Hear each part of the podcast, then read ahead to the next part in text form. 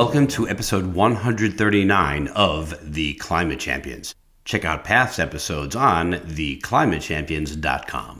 I'm Lee Krevat, host of The Climate Champions. If you or someone you know is a climate champion, please let me know at privatenergyinnovations.com.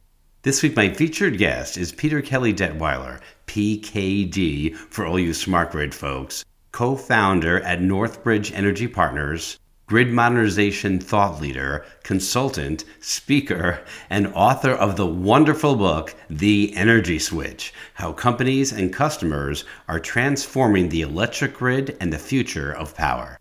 This podcast is being brought to you in part by the Department of Energy's Advanced Grid Research Group, whose purpose is to accelerate innovation in electric transmission and distribution technologies and create next generation devices, software, and tools to help modernize the electric grid. The Climate Champions is also sponsored by the Gridwise Alliance. Uniting grid modernization experts from across the electricity industry, the Gridwise Alliance promotes grid innovation for a decarbonized economy. To learn more, visit gridwise.org. Also, check out the videos on my new YouTube channel, The Climate Champions with interviews with Jigar Shah, Chris Black, Rick Kornfeld, 11 year old podcast host of We the Children, Zach Fox Duvall, and of course, PKD, and a bunch of one minute climate update shorts. Northbridge Energy Partners is an independent consulting organization with expertise and perspective on U.S. energy markets. Northbridge works with retail energy companies, institutional energy consumers, technologists, and investors providing strategic business development, market research, and technology development services.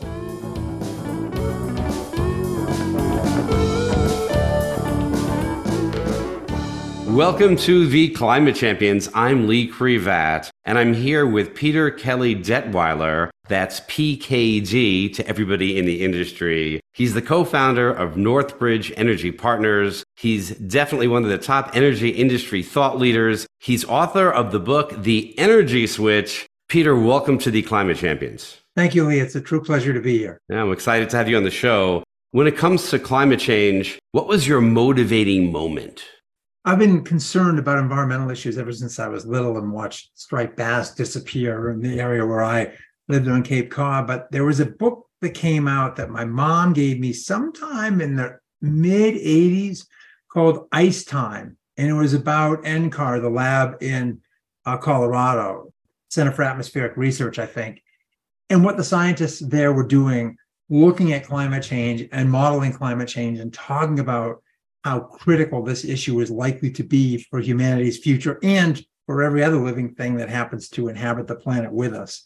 And that really kind of crystallized my thinking that, oh, this is something we really need to start focusing on. And I want to get ultimately more involved in this from a professional perspective. Ice time? Ice time. And you can't find it now out there in the marketplace. I mean, it's a kind of cool play on words because if you're a hockey player, ice time is how much time you get on the ring parents have to get ice time at three in the morning for their kids. it, was, it was an interesting double entendre that way. These days, what motivates you personally to push hard on the climate change issue? Yeah, the biggest thing that motivates me is still the lack of awareness among really smart people about what's going on. So, for example, this morning, I got a text at around seven o'clock this morning saying, Hey, I'm reading that gas is bad natural gas, but I also I thought that we reduced our carbon emissions significantly in the country because gas pushed coal out of the generating ecosystem. What's the deal? And this is a, a friend of mine who works in talent acquisition, headhunter kind of guy, smart guy, very curious. And I said, well, yeah, it's true. Coal has twice the GHG emissions per megawatt hour that natural gas does. But gas also has some real critical issues. For example, if you leak CH4 into the atmosphere, it's 80 times more effective at trapping radiative heat than CO2 is for the first 20 years. And he goes, Oh, well, I was under the impression that gas is good. I said, Well, it is relative to coal, but it's kind of like a methadone clinic, right? I mean, heroin's really not good. Methadone's okay, but that's not where you want to end up. It's a transitional approach to a long term problem we need to solve. Yeah. It's interesting. One of the technologies that excites me very much is biomethane because I like the idea of taking methane that would have gone into the atmosphere and instead using it to create energy. And I'm talking about organic waste, for example. So would have put methane into the atmosphere, which is horrible, and instead we can leverage it. Yeah, it's a pretty exciting technology, both biogas, which is the precursor to renewable natural gas, because you have to clean it up, get the sulfides before you put it into the pipeline. And there's a lot of it out there, relatively speaking. California, some of their major emitters that they've identified are landfills. And then, of course, there's the dairy industry and so on. I'm excited about it. I'm also concerned that, like everything else, there's not a single magic bullet. There's only so much biogas that's going to be available. It would not, for example, be able to supplant more than, I don't know, 20%, 25% of gas emissions in the future. And the number might even be smaller. There are different studies showing different amounts. But nonetheless, it's a critical first step. And it's like, it's kind of like Lee, the way I think about this and try and educate people is there are lots of different challenges and there's a massive toolbox with a lot of different tools in it, each one of which can be applied to different parts of that thing we're trying to solve at different costs with different levels of complexity. And that, that again gets back to what motivates me, which is these are systems of systems involving various degrees of complexity, economic difficulties or ease, etc. Helping people to contextualize and understand that and be more perhaps aware in the trade-offs that they're making when they make these choices. That's what gets me up in the morning. And that corpus of knowledge changes every single day. So I actually read 32 newsletters and scan about 140 articles each day just to oh. stay on top of what the heck is happening in the space. It takes me, you know, I, I usually start at six or six thirty, and I can't get to my real work until nine o'clock in the morning because there's so much new stuff that came over the transom from the night before. Starting with there's a newsletter called Electrive, which is all things battery and electric vehicles that comes out of Europe. And on those nights when I'm an insomniac, I can start reading this stuff at two thirty or three in the morning. Well, you mentioned that we have to open our arms to all these different technologies. I am an all arrows in the quiver kind of guy. I do believe that all of these technologies can potentially help, maybe even will help. And we don't know which ones are going to be the ones that end up being more silver bullet ish, silver bullet ish. So I want to give it all a chance and see what sticks, right, over the long term. Yeah, and I think that's the right approach. And I think one can't be ideological about that.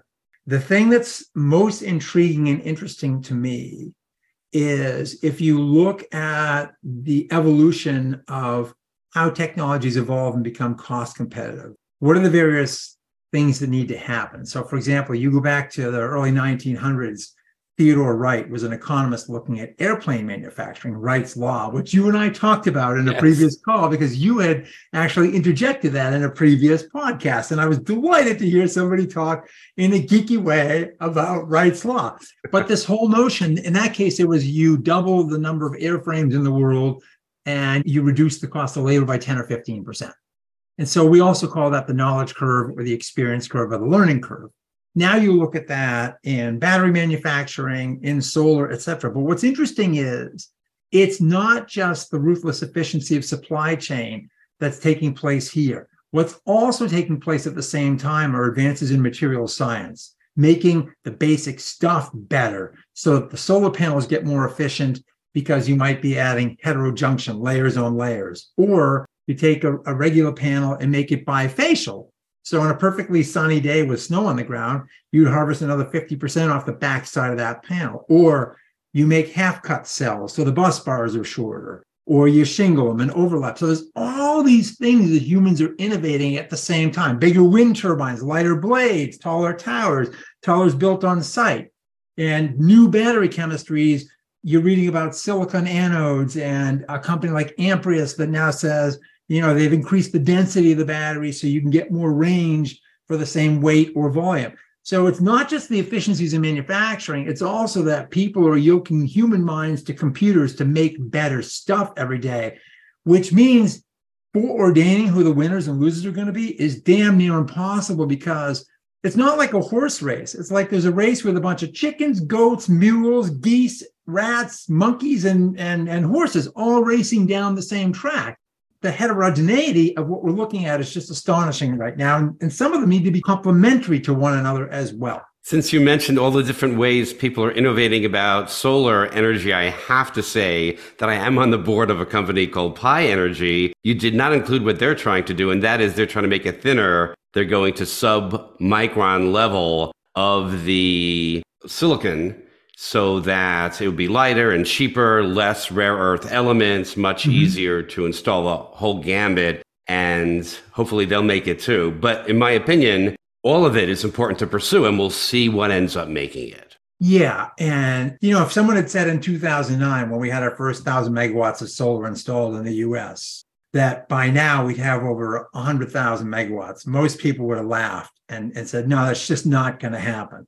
And then you see all these unexpected developments taking place. And then that opens up this new market for storage. So each thing that happens then creates either the need for or forestalls the opportunity for other things that are happening in the space. And that's what's so fascinating about this. Yeah, when I was at San Diego Gas and Electric, it's funny that you said, you know, laughed at you because I was laughed out of the room by yeah. many of the leadership of San Diego Gas and Electric when I put up my solar projections that basically said this stuff's going to grow at 20, 30% compounded for another five or 10 years. And many of the people said there's no chance it's going to do that, but it, it exceeded that actually in San Diego. Where many humans are bound by our past experiences and we tend to think in a linear fashion. But the truth is, most technology adoption curves are sort of these S curves that tend to, you know, at a certain point, they hit this acceleration point and they take off, whether it's a clothes iron or an iPhone. And spreadsheets, I think the technical word is they suck at figuring that stuff out. yes. I also took a lot of heat over my forecast on electric vehicles, saying that they would eventually succeed and batteries would be bigger and they, the price would come down. And so that also has now started to happen. I was told it was also impossible by a number of the engineers. Impossible to have electric cars. So yeah, so one hopes in the same way that it will be possible to have modular nuclear reactors at a decent cost within 10 or 15 years, and maybe 20 years from now, fusion becomes viable and so on. Or on the other side, carbon capture and storage and other technologies. So, my hope is that the things that we have seen transpire with batteries and wind and solar, we will also see take place in other industries as well. But getting to scale and that modularity is a critical piece of that Wright's law dynamic. And I worry a little bit more for, say, modular nukes because getting to thousands of them still doesn't get you to the billions of panel scale or batteries that you see, you know, with these gigafactories that have helped so much, or with wind, you know, it's just the size, the sheer size that makes them efficient. And so that's where you might see a different economy of scale that doesn't work in the favor of some of these other technologies in the same way. Yeah. But still, all arrows in the quiver. Got to pursue them all. Have to be. Have to be. And the first thing we have to do as a society, and I, I'm disappointed in this, is we have to have a non ideological conversation about what's happening out there. And even if someone says, I don't think climate change is real, well, I also don't think there's a really good chance my house is going to catch on fire and I know that statistically is the case, but I still get insurance for my house. And I think we, if we could reframe this thing and say, look, yeah, there's some doubts about the models, but so far what we've seen on the ground has pretty much validated a lot of what we modeled beforehand. And therefore, it seems like what we thought was going to happen, yeah, looks like it's going to get worse. But let's say I'm an extreme skeptic. Still, if we could just have an honest conversation, say, yeah, I'm skeptical, but if there was a 5% chance that I was going to heat the world up two degrees centigrade or three degrees centigrade. I would do everything in my power to buy an insurance policy to keep that from happening. At least could we have that level of non-ideological conversation with some respect? I had this gentleman named Neil Belfay on my podcast a few years ago, and he said if a hand grenade landed in the middle of the room, you don't know if it's live or not, but you're still going to throw it back out the window or jump on or something. Yeah. You're not yeah. going to just yeah. let it blow, saying it's probably not live. You're still going to take action. Sometimes I don't like to use that analogy because it makes it seem like I have doubt that we have to do. Yeah, and I don't. But I do think the hand grenade is very live. I think we absolutely must do something. So so do I. Yeah. But you know, the metaphor I like is if someone's blindfolded you and said you're driving towards a cliff at 60 miles an hour, you're going to keep going at that speed? You're going to accelerate? Or might you take your foot off the accelerator a little bit? Or even better, take the blindfold off and look yeah, at my well, situation that, for real and honestly, right? Well, yeah, there we go. Let's shift the entire metaphor to some kind of intelligence, yeah. right? Yeah, yeah. So when you meet people that do have those doubts, maybe their blindfolds are on, how do you convince them that this is something that's so urgent? I would have to tell you that now I don't try anymore. And because I actually think this is more about a religious view or a worldview that you can throw, and we know this from basic psychology the more facts you burden somebody with, if they don't want to accept them, the harder they dig in their heels. And what I recognized a while ago for me personally is it's much better to expend the next hour of time or my limited modicum of, te- of intelligence on someone that's already trying to solve the problem and give them more tools or knowledge or awareness on how to solve the problem than trying to convince somebody who doesn't want to change their framework. And so I'm getting to be, you know, Kurt Vonnegut or that crotchety old Muppet guy up in the, uh, you know, in the balcony in the Muppets, where I kind of, if someone doesn't want to learn it, I'm not going to spend my time trying to change their point of view. But if someone has some doubts and they're open to a different way of thinking about this and are willing to look at the empirical evidence, I'll give them all they want that I can find out there. And it's not clear that at this point it makes a lot of sense to have the argument. It's so difficult. And with the weather events we're seeing, more and more people, even if they sometimes doubt the cause or yeah. think that humans are involved or not, they are now coming on board to the idea that things are bad and we have to do something. So the argument is kind of being won, unfortunately, by the fact that it couldn't be won 20 years ago when it needed to be. That's the sadness of it. And then there are people that I talk to who say, well, it's too late and we can't do that much about it already. And I'm like, are you serious? There's still a difference between a fever of 104 and 107. yeah, absolutely. Well, that's really going to be to me the critical factor. How soon do we get on top of this and start acting like it's life or death? Because the longer we take, the worse it's going to get. Yeah, that's the unfortunate challenge. And, you know, I do a fair amount of speaking. And a lot of times now when I'm in a room, the first slide I'll put up there is, you know, the 1957 geophysical year is when it all started, when we put the Scripps Observatory up on Mauna Loa. And back then the Soviet Union and the Europeans and Americans were all saying, oh, we're living on this little blue marble. Let's figure out what we're doing. And now we get to this point where people say, oh, it's 1.5 degrees centigrade or 2 degrees centigrade. The first thing I think we need to do is start translating that into Fahrenheit more often so people know what that means. Yeah. But I was at a conference about five or six years ago where Dr. Don Woodley, who was the chief scientist for the national climate assessment that was being delivered to the Trump administration, was speaking um, ahead of a panel I was moderating. And he said, okay, so we're in Chicago. And imagine if we were to cool the temperature here six degrees centigrade instead of warm it, just to give you a sense of, you know, the magnitude here. Where would we be sitting here in Chicago if the temperature were six degrees centigrade cooler than it is today? And everyone in the room looked at each other kind of like the dummies we were. And he said, We would be sitting in the middle of the equivalent of the Laurentian ice age under a mile of ice.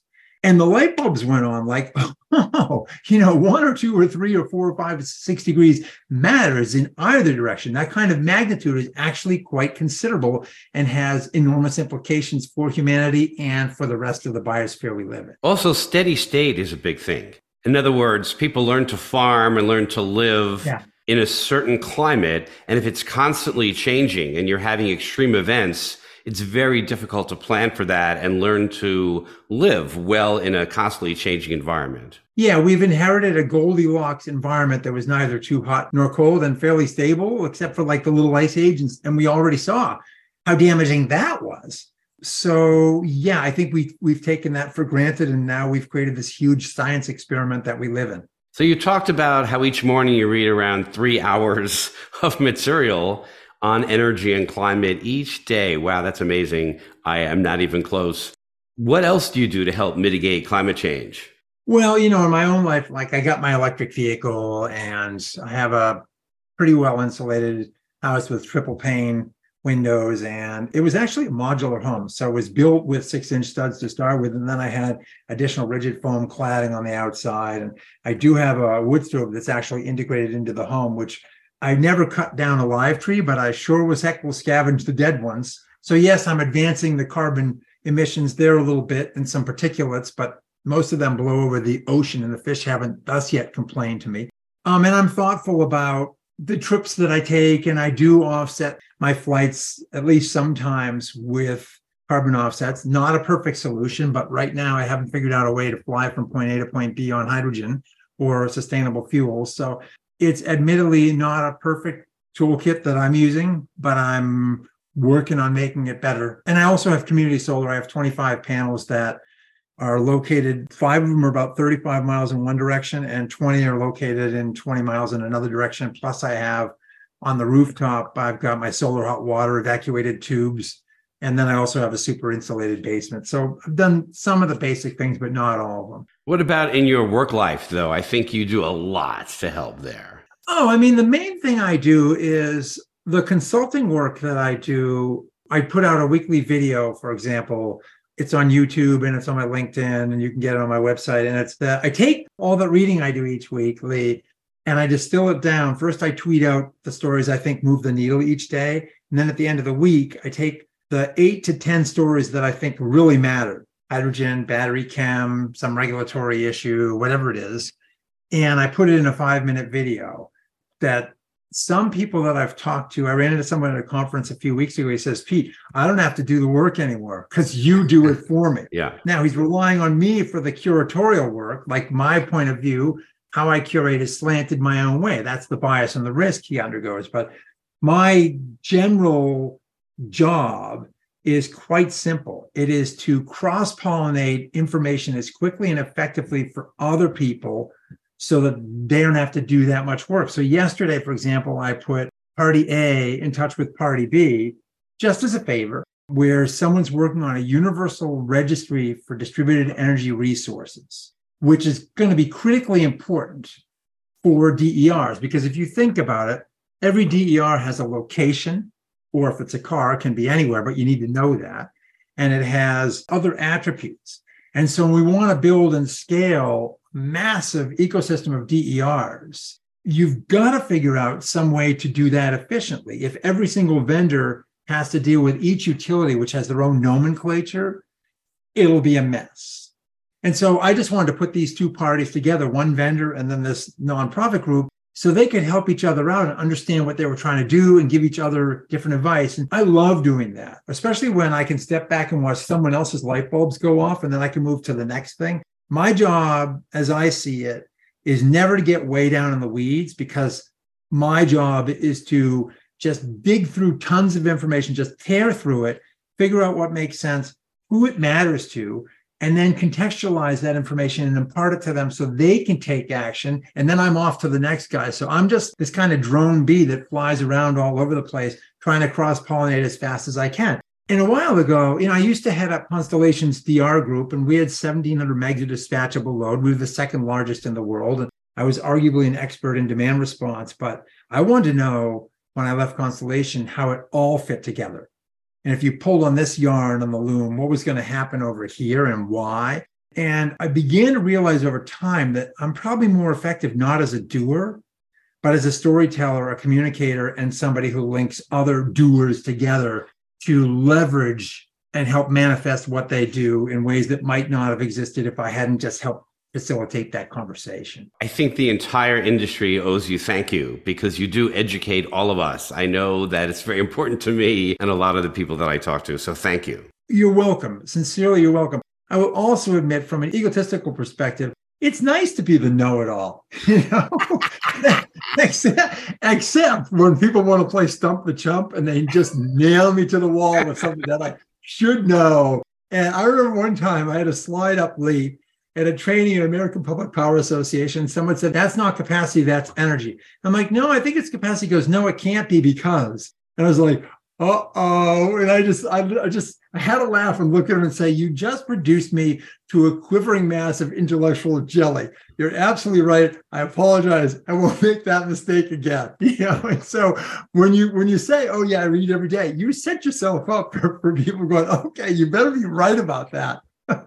I don't know if you remember this, but I had the pleasure at an ESNA Energy Storage North America conference where I was on I was facilitating a panel that you were the host of and you had a very thorough process to make sure that everything was written down beforehand and all the people knew what they were going to do. Do you remember that?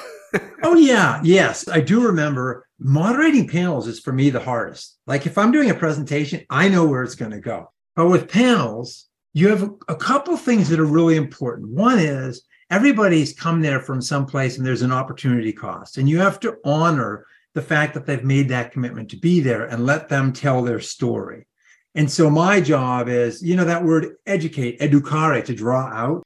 A panel moderator's responsibility, as I see it, is to be really well prepared, contextually understand what's going on in the conversation, pivot when they need to, figure out when to cut people off if they have to, but really enable an organic dialogue to take place that's interesting, that the audience is going to be fascinated by, and they don't quite know what the next thing is that's going to happen, so that they're not checking their boss's email or the last cat video on an iPhone. Like that's the job of a moderator as I see it. And so I like to have a cheat sheet ahead of time yeah. with the names and everything. And I can tell you one time I was at a conference where I was moderating a session among utility execs for three hours, and then I had to go right into a panel and leave.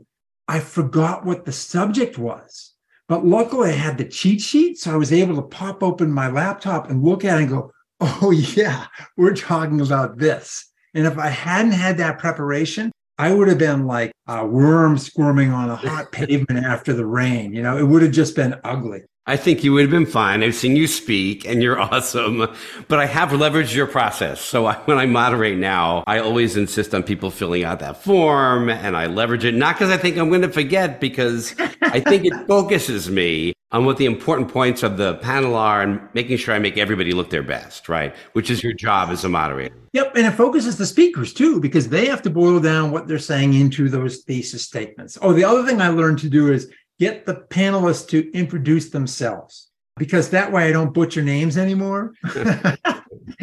because the rest of it I know more or less. Yeah. The one thing that is decontextualized is somebody's name and how to pronounce it and their title.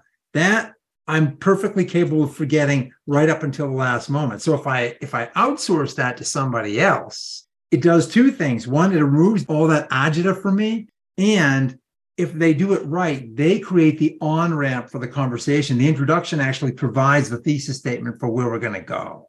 And so I've learned over time where I've made mistakes and where I think things work better. And again, so much of what we do as humans in the political arena, in our own lives, et cetera, is framing the issues and setting the narrative. And whoever can best frame the narrative and own that story has a tremendous amount of power. Always did, whether they were sitting around a cave, flickering at the fire, you know, talking with the other people, or today in the broader framework of what we do.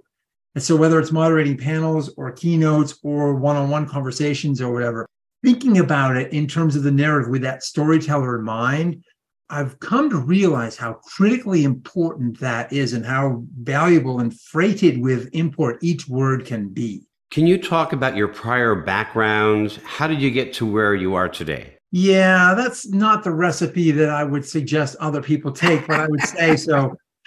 so, graduated from college with a German major because I lived for a year in Germany as an exchange student and a semester in Freiburg. And then hitchhiked through Africa, you know, painted houses for a summer, got $4,000 in cash and money bill, and then went through from Cairo up the Nile, tied myself on the roof of a train down through the Nubian desert down to Khartoum. The week I got there, a war broke out. So then I ended up flying to Addis Ababa and down to Uganda and then traipsed around there and then finally got home. And I was going to get a master's degree at the Fletcher School in European Studies. And I switched it over to development economics because I was just so entranced by the challenges of technological adoption and economic development and so on.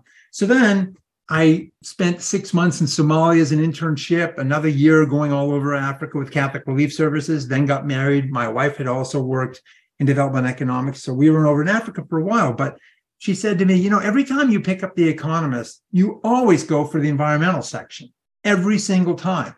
When are you going to start paying attention to that inner voice? And we had some challenges with the pregnancy, she more than I, but it all worked out fine. And I had to leave Africa early. She got evacuated, and I ended up.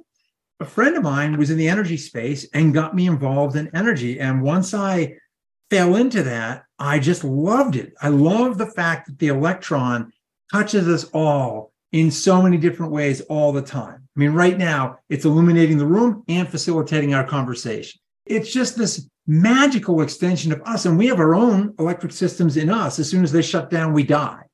And so I love the electron because it's so bloody complex and so simple at the same time. And you can have many multiple different levels of conversation around electricity with an engineer on one level or just your average Joe. And so what I found is, you know, I'm a German major, development economics. If someone had told me, oh, Pete, someday you're going to write a book on the evolution of the power sector, I would have said, you're just daft. That's the stupidest idea I've ever heard in my life. And still some days I wake up and go, huh? You know that uh, song, What Have I Done? How Did I Get Here by the Talking Heads? That's I feel that way a lot of times. I'm really privileged to be in this space. And you know, because we've had this conversation, you've had so many other people on the podcast. This group of individuals in this space trying to solve these problems are some of the most passionate, intelligent, nuanced, creative, and generous thinkers I've ever run into. And the, the LinkedIn community, the, the sharing of information, ideas, models, I've never run into anything like that before in my whole life. And so we're in this sort of rarefied space, you and I and the others engaged in the energy conversation. And I try and remember every single day how privileged I am to be here and how important it is to approach this in a spirit of generosity, the way you obviously do every time you put a podcast out into the world. What setback sticks in your mind to this day? Ooh, let's see setbacks with people where my arrogance will turn somebody. I mean, so sometimes when I have a disagreement with somebody, I have this really unfortunate a habit of carpet bombing somebody with data. Like I can just because I remember stuff and because I'm tracking stuff all the time, it's not nice what I do sometimes. Mm. And I could be more gentle in terms of helping someone along the conversation instead of showing them that I know more than you do, which is never a good trait I try not to do it, and I always feel like a dog after I've done it. So that's something I'm still working on. Other setbacks, you know, in work, I was never really that good at managing up. it's one of the reasons I work for myself now. Yes. Is because I just am not good at managing up. But real things where where I've sort of got knocked down, had to dust myself off and go, oof. No, I don't I don't think I've really suffered anything like that. As soon as we get off this podcast, I'll remember something go, oh, I'm going to call Lee and tell him about this one. But I can't think of anything right now that's been that brutal that way. Cool. That's good. That's good to hear. Oh, wait, wait, wait. I do. Sorry. I got the setback. Okay. Let's hear it. Yep. Okay. So when we were, when I was heading up Constellation's demand response group, the way that ISO New England and other ISOs, it used to be they had a small number of zones. And so you had all your megawatts in a zone and it was pretty easy to deal with.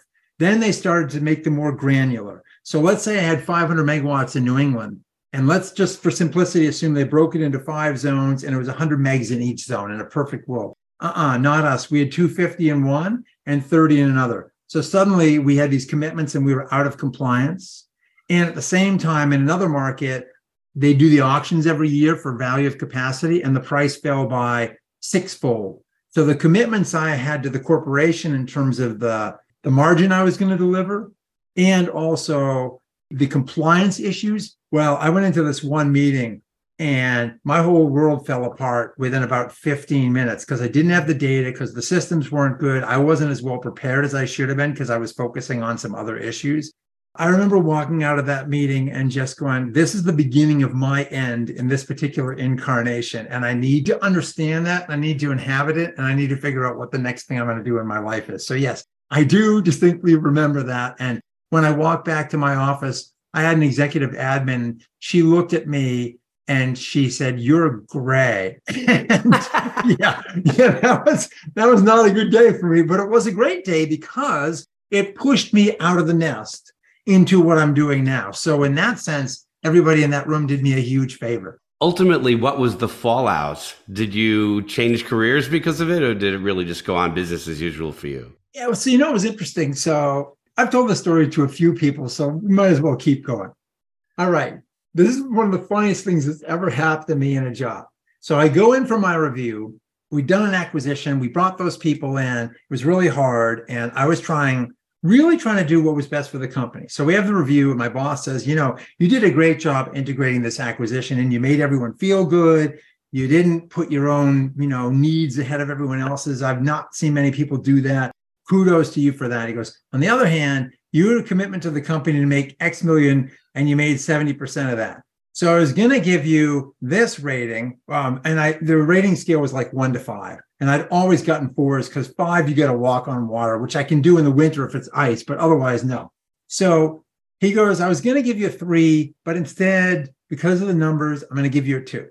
So I walk back to my office, and again, my executive admin, she and I were really close, and she goes, "How'd the review go, boss?" And I said, "Well, it turns out I'm a two. And she was way more upset about it than I yeah. was leaving. But here's the best part. So, like two days later, there's a meeting. I've got a whole slew of meetings all morning stacked up until two o'clock in the afternoon. I'm starving. And I called her in and I said, Kathy, I hate to do this to you because I never wanted her to do errands for me. I said, Can you please run downstairs and grab me a sandwich at Panera because I'm starving? And she looked at me straight face and she goes, Not for a two, I'm not. Oh my God. I wanted to hug this woman because it broke the ice. I was laughing so hard. And so the two of us, for the rest of the next few months while I was still there, every time we could weave the word two into a conversation, we would do it. And then the two of us would guffaw like little children, you know. I love but that. It, yeah, that that's the funny part of that conversation. I, I really laughed as hard being on the abusive end of a situation like I was on that one. that's awesome. Tell me about the success that you're most proud of. Oof. To me, yesterday I got an email from a company that I've worked with in the past. And I worked with them last year. I did a workshop. And in the workshop, I was educating about 40 people in a room for three hours on evolution of the grid, what's going on. So I have these really, I got to get one for you. Hang on one second. As long as you don't run out of time. No, no, no, no, don't worry. Here, look. I have these t-shirts made up and it says Tummy Tuck the Duck, right? And it's got the duck curve and it's got an image of a duck with a sagging thing. In case it wasn't clear what the message was on the t shirt, it says Tummy Tuck the Duck. If you want to see the shirt and how much fun the two of us had talking, check out the video on YouTube. Just search for The Climate Champions and Lee Krevat. So I bring these t-shirts in and I say, whoever asks the best question wins one of these shirts. And so they start asking questions and then, then they're starting to like fight among each other. Who asked the best question? So they emailed me yesterday and said, Would you come back and do another one today? The speaker who came after you last year, everyone gave him a hard time because they said PKD brought us gifts and you didn't bring us anything. And they also just ordered another 25 books because every one of their new employees gets one of my books as an onboarding. There's now a few companies that do that, and another company that just ordered 500, and they're doing a book club. It's a company I won't mention, but it's one of the ones I most respect in the energy space. And so for me, the fact that what I tr- that thing of mine, that creation that I put out into the world that I had so much trepidation about, so much help from people, but the fact that people are saying this helps us educate our employees in the energy space around what's going on. We're going to do book clubs and we're going to, you know, make it part of our onboarding. I couldn't have imagined that I would have that level of satisfaction and joy two years after the publication date of, of how this thing still lives out there in the world. And, and so that for me is my absolute pinnacle of satisfaction and pleasure I feel when someone tells me something like that. That's awesome. I'm going to have to get to one of your conferences so I can ask a question and get myself a shirt. I got a new T-shirt coming up, by the way. I have a fun story quickly about the duck okay. curve, which you just showed. Yeah. I saw that curve before it was named because we yeah. at San Diego Gas and Electric were experiencing it and we saw the future. So we had that curve drawn. And Rob Anderson, I just want to give a call out to him, a shout out. Rob Anderson found that curve and showed us what was going to happen and did like a hmm. multi year look at it within San Diego Gas and Electric. And I would call it the Anderson curve. And I had a lot of people calling it the Anderson curve. And then suddenly it was named the duck curve. And so we had to kind of switch and not call it the Anderson curve anymore. And he could have been famous otherwise, you know? if yeah. only he was more creative. so when you look ahead 10, 20, 30 years, how do you see the Earth progressing? Is it going to do great somehow? Is it going to do horrible? What do you think? You know, I start with the premise that you can't argue with atmospheric chemistry. It's going to do what it's going to do. It doesn't care about our ideology, our egos, any of that. I also start with the premise that human beings, while not always wise in terms of knowing what to do or what not to do, we are really super intelligent in terms of adapting, developing new tools, and that sort of thing. So I still, there are days I look at this and I feel oh, frustrated, sad, etc. But I also have this abiding faith that people will somehow figure it out. What I hope is they don't just think about us as a single species, but really bring more spirituality to the game and a recognition that life itself is sacred, not just our lives, but all lives on the planet. And then we start to think about this gift we've been given and we act in ways that are more broad spiritually about how we think of things. And so I think there is some chance that we'll either founder on the rock, you know, of climate change and limits of, of everything else we're running into, or maybe we finally reach this awakening that we've never had to have before. And that's for me the ultimate question as someone who some days feels like I'm a Martian looking at the world from outside, going, is humanity going to figure this out or not? I think we're at this inflection point, which is really fascinating. It's the first time a generation of humans has ever encountered the concept of finitude, that we can't keep doing things the way we're doing. And we're going to know a lot more in the next 20 or 30 years as to how that grand experiment plays out. How do you think the pandemic affected the future of climate change? You know, in the beginning, it was interesting because it was another unintended experiment and we saw our, our emissions drop off and that sort of thing. And yet, so many people already seem to have forgotten the lessons of the pandemic. It's almost like a, a nightmare from which we woke up. There were fewer of us for sure, because unfortunately, millions of people died and other people living with long COVID. So there are some people who were really impacted, others not. But in terms of the lessons we've learned and what it's really done for us from a perspective of climate change, I don't see that much myself personally. Can you share advice with our listeners about how they can help mitigate climate change? I think my advice would be to learn as much as you can about it. Doesn't mean you have to read three hours a day. No. The advice I would give to people is even more broadly try and walk through life with as much consciousness as you can bring to the game and goodwill and generosity because those same skills and attributes that we need to bring to the climate thing, we also need to bring to just living as intentional human beings. Yeah, take the blindfold off. Uh huh. Be aware and conscious spiritual individuals. Yeah. And bring love to the game. I mean, love is a four letter word we should be using a lot more. Wow. Do you have any questions for me? Yeah. Of all the people you haven't had a chance yet to have on your podcast, who would be the one you would most want to talk to and why? There are three people that I'd like to have on my podcast. I actually wrote a rap to Elon Musk. Now, that was before he went a little crazy. So he was at the top of my list, and I think he still would be crazy and all, because I think he has done a lot with electric vehicles. Second, I would say Al Gore, because many people say that he was their inspiration for why they became climate champions and I would love to talk to him about his beginnings and ask him similar questions as I just asked you. And then third, I'd like to talk to Greta. I think she'd be awesome to talk to and understand where she's at, how she gets motivated, what was her aha moment. That'd be super fun. So I guess those would be my top three, but I don't think I'll ever have any of them on my show. I've tried. Well, if I ever run into any one of them, I'll put in a good word, Lee. I appreciate that. Is there anything else that you want to say? You know, I think the one last thing is we've been trained in modern educational frameworks to break everything apart, right? Sort of that Descartes way of disassembling everything. But we live in a connected world. And one of the real challenges, I think, for all of us is to reintegrate the things that we've been taught. You know, one of these things is not like the other. Sesame Street, we are uh, we've always been taught to, taught to discern and pull apart.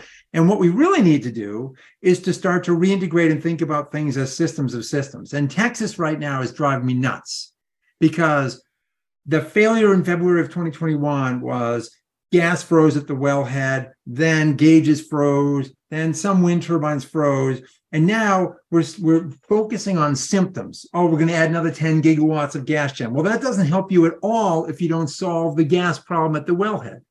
And so, if we don't start to re engage as integrated human beings in an integrated society with a clear, foreordained, or I should say, premeditated thinking about these as systems of systems, we hamstring ourselves tremendously. In fact, risk failure. And so that's the thing I think we really have to bear in mind in terms, yes, the spiritual intentionality, all the other things, but understand this is a complex world. And if I pull on lever A, things happen over in B, C, and D that I didn't even think about, even though they should have probably been obvious. And with that word of warning, I'm going to wrap this up and I'm going to do it with a rap. You thought that the dying of striped bass, that it was a crime. And then you got inspired by the book Ice Time. You think energy equity is important for fairness, but people need to all have more general awareness. You do videos, you do tweets, you communicate in every single way, and you read articles about energy and climate change three hours every day. But when you have a bad experience, sometimes you'll look look a little gray, it's really good that your wife told you to listen to your environmental inner voice and you love electrons and what they do. So that was a great choice. When you had a bad experience, somehow you still grew, although your admin always knows that you're a two. If we want all of us to be able to rise, we have to take the blindfold off our eyes you're an industry thought leader in energy. Thank you so much for talking to me on the future of power. I think we basically agree. You see yourself as a pollinating drone bee. You understand the validity of atmospheric chemistry. You want people to awake and think spiritually. Such an enlightening conversation. Thank you, P. KD. there you go. Thank you, Lee. OMG.